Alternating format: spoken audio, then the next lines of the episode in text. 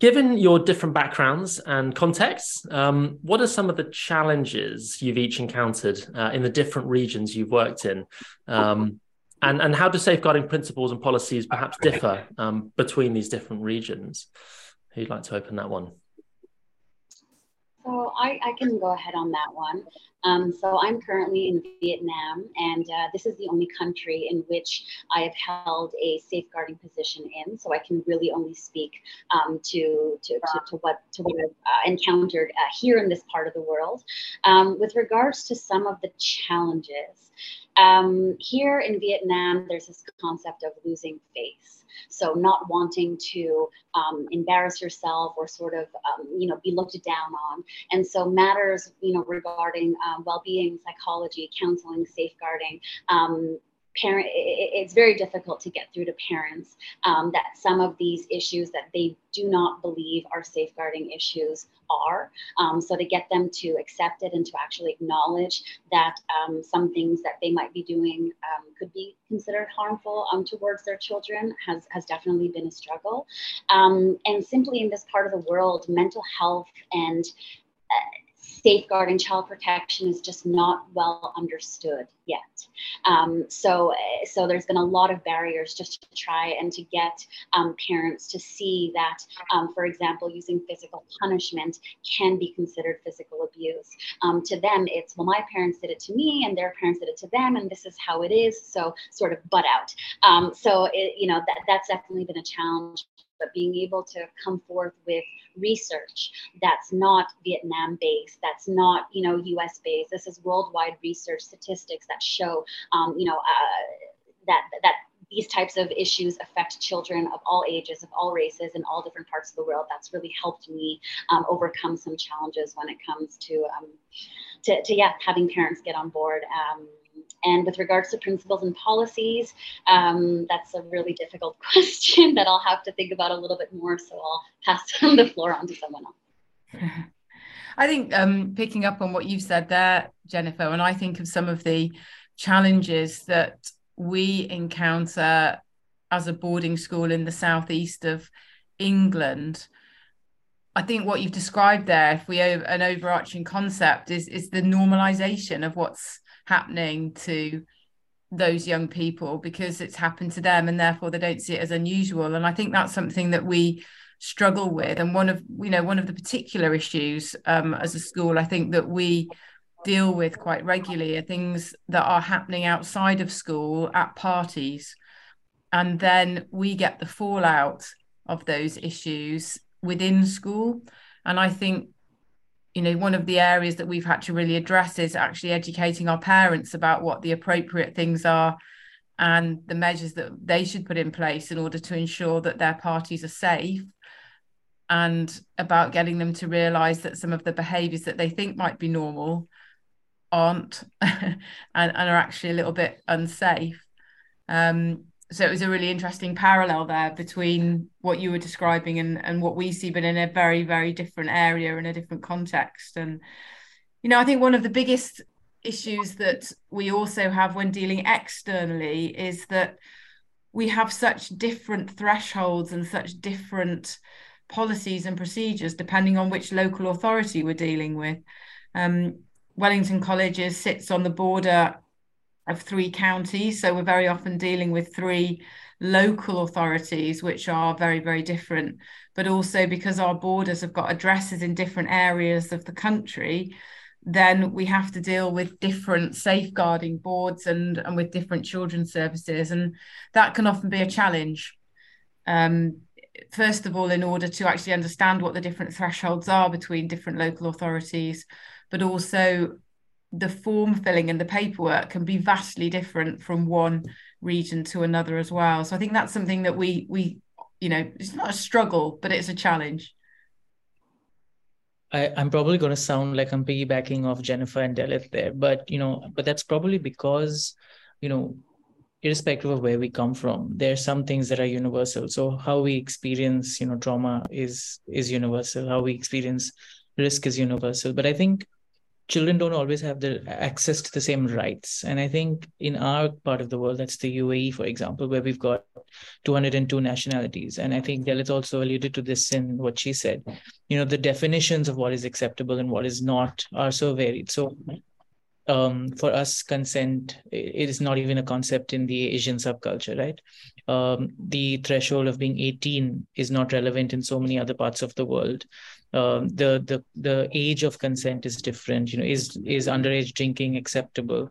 Uh, so the definitions are so varied, and I think one of the challenges we faced initially um, is not having something that is uh, binding, so law, legislature, statutory guidance, which are relatively new to our parts of the world, which perhaps haven't have been around for Western countries. So now having that is a lot helpful and gives us a lot of you know systems and and ways with which even a common language with which we can articulate what's happening and what we need to do to address those issues.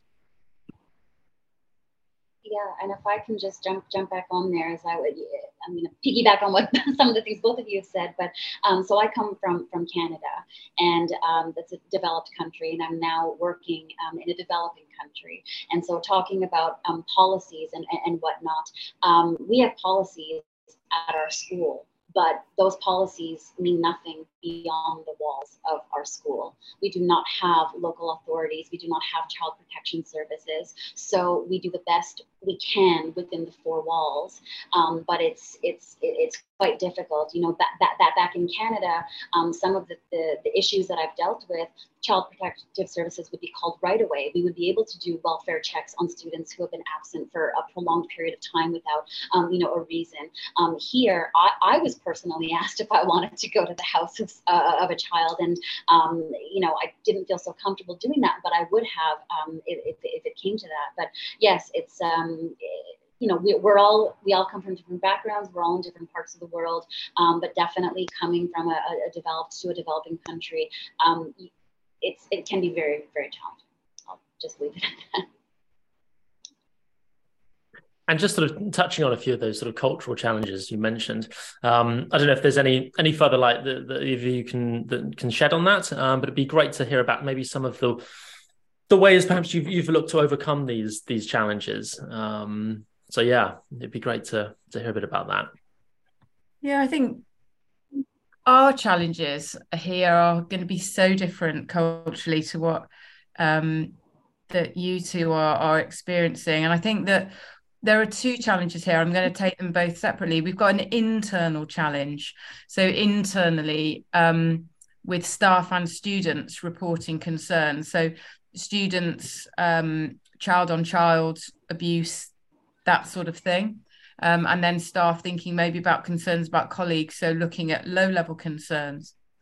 And I think on the student side of things, we do a survey every year, and what comes forward every year is their reluctance to what they see as um, perpetuating a snitch culture. And so, what we've had to really do there is actually talk about how important it is to call people out and then call them in um, on their behaviors. And so it's been very much about arming them and giving them a toolkit on which to do that. And we've recognized that, particularly around sex and consent, where we've trained ambassadors to deal with this specific issue, it's when there's they feel that there's enough in number to be as a part of that movement, then they feel much more comfortable in doing that. And I think that's what we've built on within the staff culture as well, actually making staff feel that it they will be heard, they will be listened, and they will be given a safe space.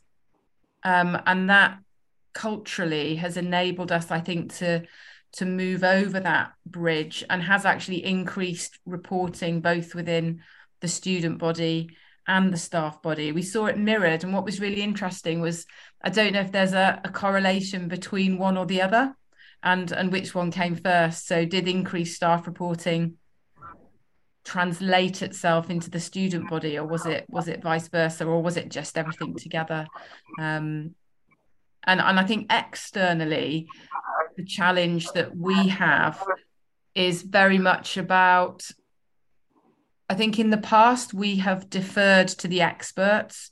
So we've considered when we've got a police involved in investigation or a child protection case, then actually the police might be the expert. And through experience, I've come to realize that it's not necessarily that that's the case, that we might be holding the expertise and the knowledge around that young person. And it's about having the confidence in order to say what we think might be better for that young person and allowing us to drive the process rather than allowing the process to drive us. Um, and that's been through a series of very difficult learning experiences and recognizing that we sometimes are the experts in that as well.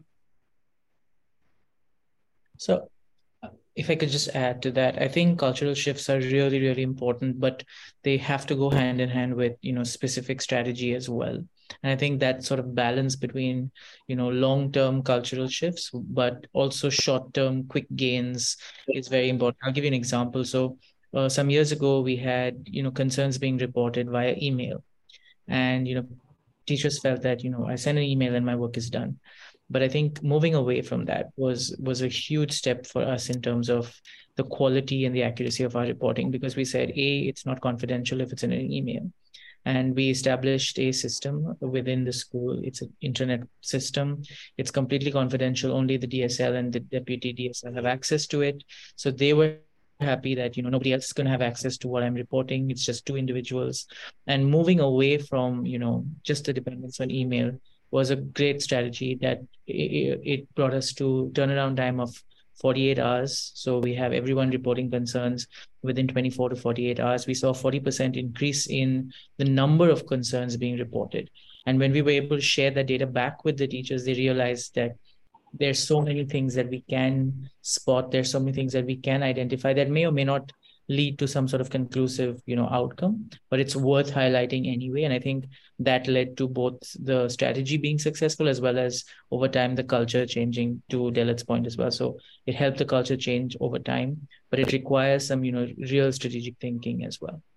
Yeah, and you know, I'd agree with that too. We we um, implemented My Concern, uh, which is a safeguarding reporting package um, that's quite extensively used across the UK now, and our levels of reporting went up too. Uh, we're actually just going back and revisiting a little bit because some of our staff don't have access to computers, so we're having to think about how we might re-engage those staff um, so that they feel comfortable and confident in reporting as, as well.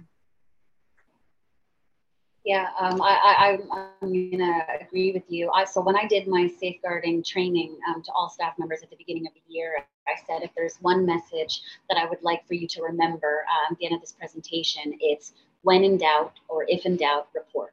And that means report on students if it's a cause for concern that you have. That means report, do a self-report if you know there's something that you might have done that could be misconstrued in a different way. If it's a low-level concern against another adult, please report. And um, as you mentioned, Sydney, uh, we've also sort of changed how we uh, or who has access to these types of reports. And this year is the first year that myself, the DSL, and my DDSL are the only ones that have access to things like self-reports and low-level concerns. And reminding staff that these are confidential, that these are not going to be seen. If you, if you are um, doing a low level concern on another adult, that adult will not know about it. You know, um, has we've seen in a significant um, increase in all types of reporting. Um, so, um, you know, when in doubt, report. Let that be a message to, to all those that are listening. You know, it is better to report something than to not and regret it afterwards. And that's really interesting. And, when it comes to you know that that reporting piece um, around making students feel comfortable about coming coming forwards, um, and Sydney, you mentioned that great initiative that, that you that you had put in there. Um, it would be great to see how how you therefore encourage students um, in other ways um, to report safeguarding issues of what is such a you know a tricky thing to to sort of deal with. I suppose if if you're a young you know student, um, young adult, it'd be great to if you could speak to to some of those. So this is my favorite topic. So stop me whenever you need to.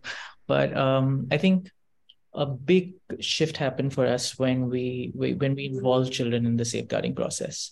Uh, we developed what is now the children's safeguarding team. Uh, and you know gave them the responsibility of educating the community you know establishing some sort of systems in place for themselves because it wasn't about us doing things or putting things in place for them but working with them to say you know what can we do to make your your experience better? And we have something uh, along the lines of a design thinking challenge in the school across the school from grade you know 5 to 12 and that's something that we put to the kids and they came up with an online platform that is anonymous but children still have to log in with their school credentials. So that's a, that's a safety mechanism in place. They own the back end of the website and all of them are trained by a well, well wellness and mental health clinic here called lighthouse arabia so they're certified uh, mental health first aiders who work anonymously. They run the website anonymously. So when the concerns come in from the student population, they're already trained to deal with those concerns. And if they're not able to address those issues, then they're trained to escalate it to our counselor. So I think giving children autonomy and getting them involved in the process has really been a monumental shift for us. In fact, we don't do anything around safeguarding and child protection without our children's involvement uh, to to the to the extent that it's possible, uh, because that has seen a huge shift in awareness, in understanding, in reporting as well. And I think that's it's it's been incredible to watch how their creativity and their innovation skills uh, come to the fore, even in a challenge like this. Yeah, I would totally agree with that, Sydney, as well. We've um, we've got a group that works here um, called Culture Champions, and they've been looking at bystander apathy this term and they've they've produced a, a, newsletter and they're doing an assembly about it and i think long term the way that we'd like to develop them like you is is getting them to be uh i think we may we may hit some issues in terms of maybe them dealing with the mental health side of things but um making the the policies and things like that more student friendly and really getting them on board. I think it's i mean yeah you're you're so right. They come up with the most amazing ideas and um, really creative as well. And i think the them being able to report concerns confidentially is really important. We have a similar system here. It's called whisper and they can um, use that to to report anything confidentially to us but I also think that there is a, a real need for us and our safeguarding teams to be really approachable um, being out there so that they can see that we are on their side. We're helping them. We're, you know, nice people that they can come and so that they get the opportunity to build that trust as well. And the other element that I just add before I finish is that one of the barriers I think to reporting safeguarding issues for the for young people is they don't know what's going to happen with their information and and they make themselves hugely vulnerable. Um, you know some i heard somebody once say that vulnerability and the essence of vulnerability is giving somebody your story when you don't know what they're going to do with it. And i think safeguarding is so much about that. And so really educating the young people about what's going to be done with their information what, once we have it and the supportive process that's going to be put in place i think is really really important as well um, I'm going to jump on what you said, Delyth, about being approachable. I was going to say um, building relationships, building rapport, um, I'm new at this school. This is my first um, my first academic year, and um, I spent the good part of the first two months just going into classrooms, making my presence known, making the students know who is Miss Jennifer, what does Miss Jennifer do, how can Miss Jennifer help you, um, and so I definitely um, I believe that to be in this role, um, it's not just to be knowledgeable about safeguarding and about child protection, but but having that approachability that students feel comfortable to come and to um, disclose, you know, private information to you. Um, one thing that I have um, sort of advocated to my students is that if they ever come to disclose something, so i am the counselor and DSL, so I've got two two different hats on. Sometimes they overlap, sometimes they don't, and uh, that's okay. If a student doesn't know who they're coming to see, that's fine. I'll be the one to decide that afterwards. But I always like to give them um, some power so if they disclose um, some kind of safeguarding issue to me, um, I'm going to say, you know, thank you very much for for sharing this with me. What would you like me to do? So instead of telling them this is what I'm going to do, I ask them, what would you like me to do? I ask permission if their parents might be, you know, if I could contact their parents and have a meeting about this. Um, is it okay if I inform? So, um, I, and, and, I found that that has really, really helped me um, to gain the trust of students um, because too often um, policies are followed too closely and sometimes you have to go between the lines. Sometimes you have to go outside of the lines you know? It is case by case and so i, I just feel as if yeah um, building those relationships as you said being approachable and giving the students um, some some power in, in what to do with the information that they're disclosing has has helped um, us with, with our disclosures here. And, and looking at some I suppose some of the sort of the key examples that that you've worked in in your in your different schools. Um, it'd be and you can go into as much detail or as little as, as, as you feel comfortable in doing. Um, but it'd be great to hear a bit about some of the safeguarding issues that perhaps each of you have um, have, have, encountered in, in your different school settings.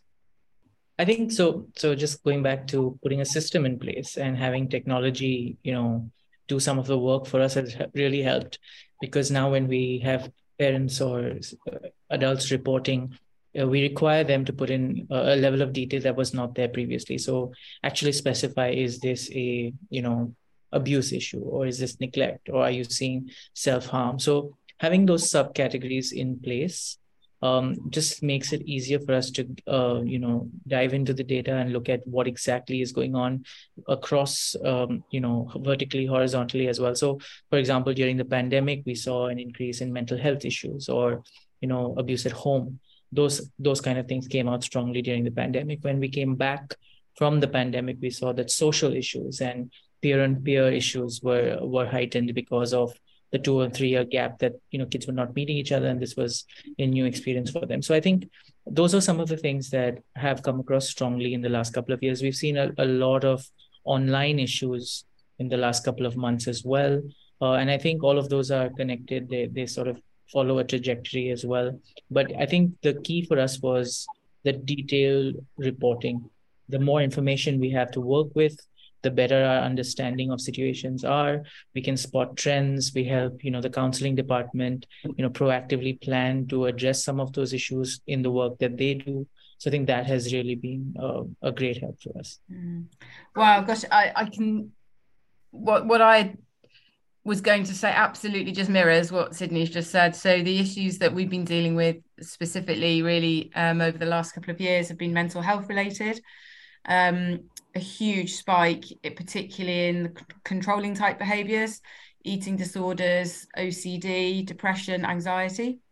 Um, very difficult to say how much of those are born out of the pandemic and how much we would have seen anyway. How much is that there are there in greater number, or how much is due to increased reporting and and wanting to talk about mental health?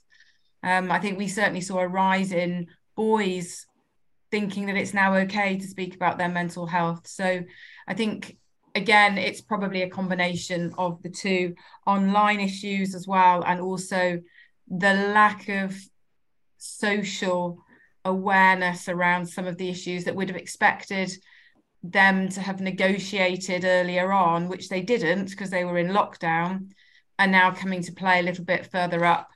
Um, so that's uh, relationship and friendship issues in particular and not really knowing how to navigate them because they haven't had those skills that they'd have had earlier on i think. So yeah I, I, think it doesn't seem to matter where in the world you are. I think it looks like the issues certainly for, for me and sydney are the same. Jennifer i don't know about you um, well, I'm working in a primary school setting. Um, so I used to work in a K to 12. Now it's it, it, it's uh, early years to, to, to grade five. So um, not seeing as much of the mental health um, issues as I would maybe in some of the older grades. That's not to say that there aren't, but um, what I've, I mean, everything that you've said so far, I mean, we are experiencing the the effects of the pandemic now. We are seeing it in the children now and their lack of social skills and their lack of understanding how to play, um, pr- proper play with one another, in um, having spent too much time online and, and so inappropriate um, topics that that are you know the, that are not appropriate to, to, the child's age that we're sort of having to come in and and sort of um, talk to them about.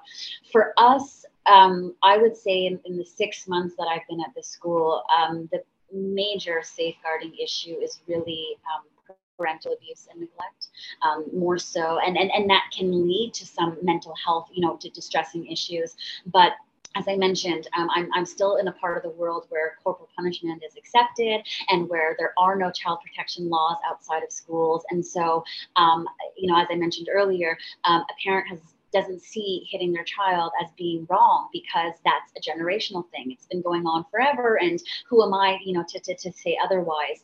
Um, I do. I think we're all working in international school settings. Yes. So um, there's affluent neglect. And that is a big, big new topic that even for my staff, um, when I talk to them about what affluent neglect is they they automatically go to neglect um, you know parents not being able to provide basic needs to children and i said well affluent neglect is not being able to provide basic emotional needs parents who are absent, parents who um, throw a tablet at their child when they're crying, so children don't even understand how to regulate their emotions. They're just fixed on, on, on electronics. So um, eh, going back to you know what were some of the strategies i think both of you mentioned or i think Deliza might have been you is educating parents because as both counselor and DSL, um, what I'm noticing is when I meet with parents, the piece of the puzzle um, is, is there. You know, like a lot of the times, the issues that I'm dealing with stem from what's happening outside of school, not necessarily what's happening in school. So, as much as I can get in front of parents, whether that's um, in discussions or workshops, face to face, online, um, drip feeds that I do through through our social media, you know, pages, um, any kind of bit of information that we can provide to parents, we're finding that that's where we need to put a lot of our, our safeguarding focus, parents and staff members. Um, you know, all of us here are safeguarding experts, um, but our staff are not, and we can't expect them to be. So, um, you know, making sure that staff are continuously reminded of, you know, um, warning signs to look out for and what to do versus what not to do if a safeguarding issue comes to you. Um, I, I feel that, yeah, we constant reminders are what's necessary on the parent side, on the student side, and on the staff side. It'd be great just to, to, to sort of look at those sort of strategies. I know we've touched on it a little bit um, earlier in the conversation, but just just sort of diving a bit deeper into those and sort of looking at the different strategies that you've each put in place um, to sort of help alleviate some of the issues that, that you've that you've also just spoken to. Um, it'd be great to, to, to hear about that, um, some of those sort of practical and actionable um, strategies that you put in place, and maybe a little bit about some of the outcomes that that, that you've um, that you've seen from those. if if you've if you've gained outcomes from them already, it'd be great to hear about those because I know that listeners to this will find incredibly useful and, and, and insightful. I think one of the things that has really worked for us is a strategy that came from our student uh, group actually. Um, they said they they came to us and they sat with us and they said, you know, a lot of the reading material we share with parents is sometimes heavy, you know, it's sometimes it's not it's not easy to read and go through. Sometimes it's disturbing and not necessarily something that parents want to read. So we came up with a strategy of giving parents practical tips that they could use. So the kids worked on, you know, how do you ensure that your child's social media is safe? You know, what are the telltale signs to know your child is being bullied online? And so we do a weekly update to parents on practical things like what's what's available on Netflix right now and what should your child be watching or not watching. And I think those are the things that parents have now started looking forward to receiving so that they're more aware. Otherwise, parents can sometimes be unaware of the things that are available to their children. And I think looking at shows that are available, looking at you know video games that are in the market, looking at trends across the world, or what's what's happening on TikTok that could be a potential threat to your child. I think that's something that has really taken the parent community uh, aback because they they realize now that kids have access to so much content uh, that that is absolutely you know uh, could be so dangerous to their children that they didn't have awareness of before. And I think that that strategy really worked for us. So we've we've toned down the the the research and the reading and all of those things, and we've amped up the practical strategies that parents can use for conversations at home, and of course, you know, safety measures that they can take as well. Sydney, if you don't mind me asking, you, you, you talked about weekly messages that you're delivering to parents. How, on what platform are you are you doing that? Because I did talk about, you know, um, the importance of educating parents, but what we're noticing is when we do host workshops around safeguarding, we don't draw a lot of parents to these safeguarding. Um, you know, when it's academic, yes. When it's safeguarding, no.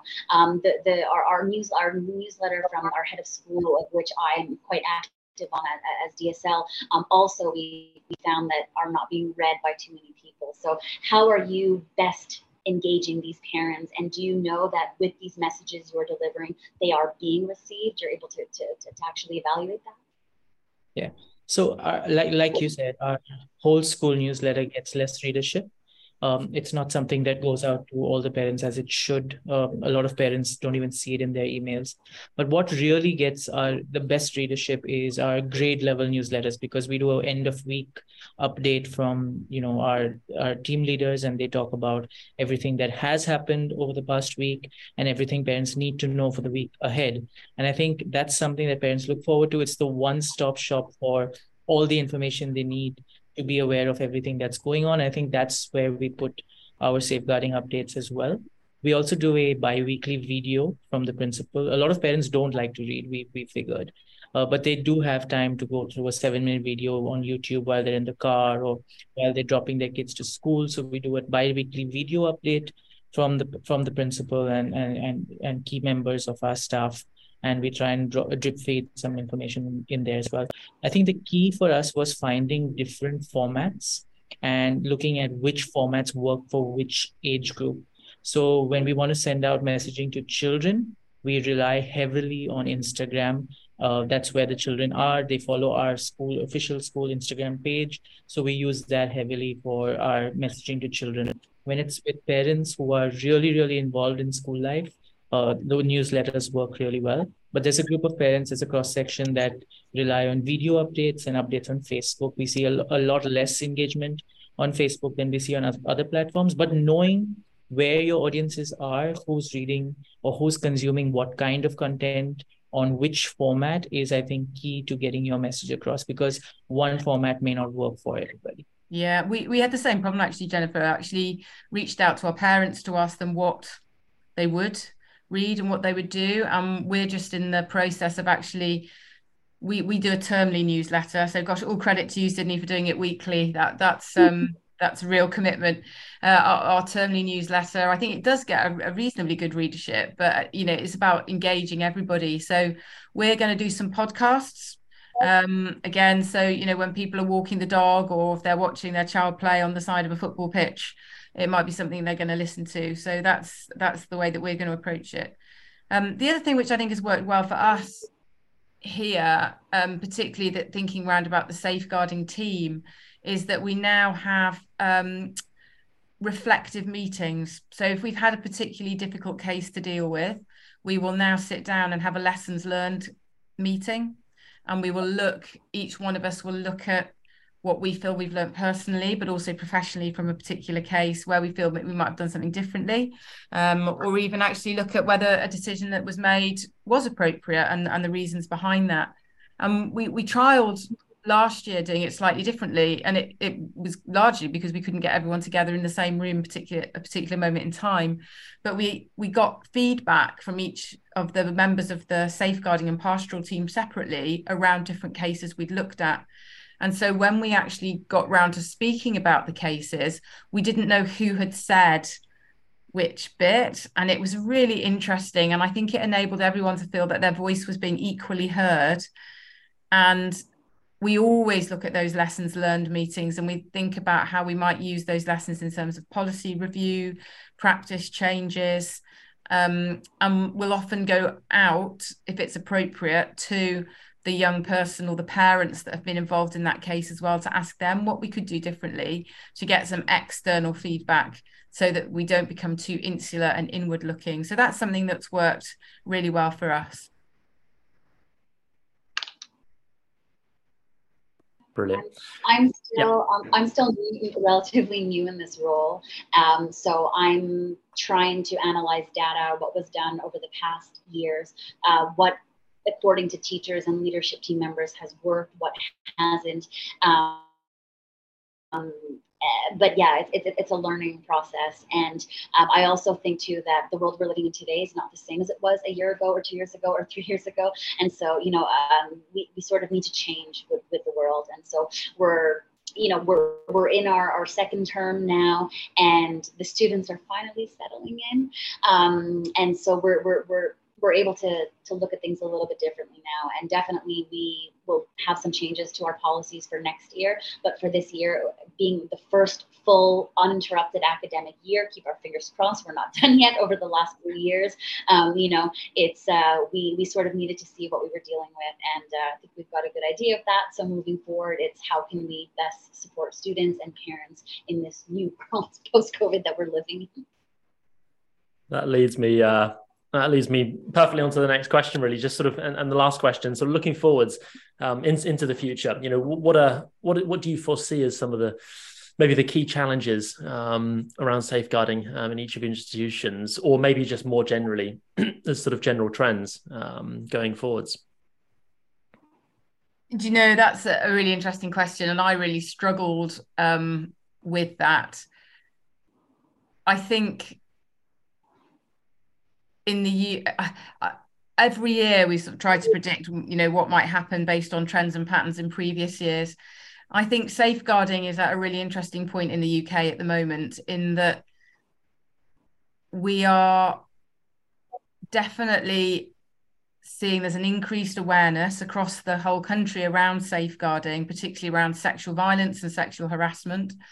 Um, i think for me I, I almost sense there's something big that might happen um, over the next couple of years. But I think maybe as a general pattern, as a general trend, I think what we're seeing now is that when the time is right, if there is an issue, I think people's voices are now being heard. And and I think that the big challenge or the issues that will come to safeguarding will be areas where people have maybe not felt heard in the past and now the time is right for them to be heard. So that's that's an extremely poor answer but me basically saying i don't really know what's going to happen in the next couple of years but as jennifer's just alluded to it's about safeguarding is about being proactive. So where you do know what the issues are in your setting and in your area how you might prevent them and that really crucial groundwork that you can do that but it's also allowing enough flexibility to be reactive to the issues that are arising as well. So, um, yeah, maybe not a great answer. Um, I, I think my three word answer would be I don't know. so hold on you you you just um, i don't know either but you used the word proactive when talking about safeguarding which is what it is. It's proactive as opposed to um, child protection which is more reactive. And i think that one of the main challenges that that that i'm seeing from safeguarding is a lot of the work that we're i'm doing my team and i are doing is reactive. So how do we get to that proactive? How do we get to the beginning part so that we don't have to deal from a reactive sort of point that that, that, that mm. we're seeing. So um, I think that's the biggest challenge um, is yeah getting ahead of the problem instead of having to to deal with it once it's once it's already there. So, but as as Chandalite said, I don't really know either. So yeah, it's a very good question, and I think one that as time goes on and as new challenges arise, um, that answer will change. I think if every DSL had a crystal ball, that would help in all the work that we do. But um, for me, I think so. One, I'm going to choose my words carefully here, but you know, we've seen a number of so we've seen a rise in a particular kind of um, case in the in the UAE here, but it, based on where you live and and where you're working, I think working within the parameters of what legislation and statutory guidance allows um, you know, not approaching certain issues and topics because the laws of the land perhaps don't allow it, uh, is a gray area for us. So, what can we address? What should we address? What should we ignore because we're not allowed to, and yet be supportive of kids who are going through, you know, a bunch of experiences or or risks in different ways that may not have you know written policy around is something that is is personally uh, an issue that we will have to think about going forward um, having said that, I think also while we've seen increase in reporting, I think there's still a lot of societal stigma, uh, shame, uh, you know, belief that family issues st- should stay within the family, whether you're Asian or Emirati or Arab or you know some of those cultural uh, things come uh, join us because it's it's the same irrespective of where you live or where you come from. And I think so. While we are seeing increased reporting, I don't think we see accuracy of reporting. I think we still need to work with uh, stakeholders to see you know details coming out in those reports so that the mechanisms we put in place or the support we're able to provide uh, meets the need, so to speak, as opposed to being some sort of a generic quick fix to a problem that is actually deeper or you know deeper rooted in something that we haven't identified. So the quality of reporting, and I think you know working our way as, as counselors, as teachers, as educators, still being able to support kids despite legislation, guidance, you know, the laws of the land, etc. Fantastic. Excellent. Well, thank thank you so much for for sharing those insights. You know, super super valuable, and I um, obviously um, uh, uh, an area that that members all around the world um, are, are, sort of thinking about very very strongly in their different school settings. So yeah, hugely appreciate you sharing sharing that, and um, and yeah, maybe hopefully we can do a, a part two session soon. Um, but yeah, if there's any any final thoughts, then then do do do jump in. But um, yeah, other than that, you know, thank you so much for for joining, and um, yeah, looking forward to a part two session soon, hopefully you. Thanks, Max. Thank you. I think I, I must say, I know we we the three of us are here, but the work is really an army. There's an army of people behind us yeah. who do everything that we talked about. So while we're here as the face of you know safeguarding and child protection, really credit goes to people on the ground, teachers, parents, caregivers, adults who who put all of this in place and make sure kids receive the support that they do. Yeah, well said. That.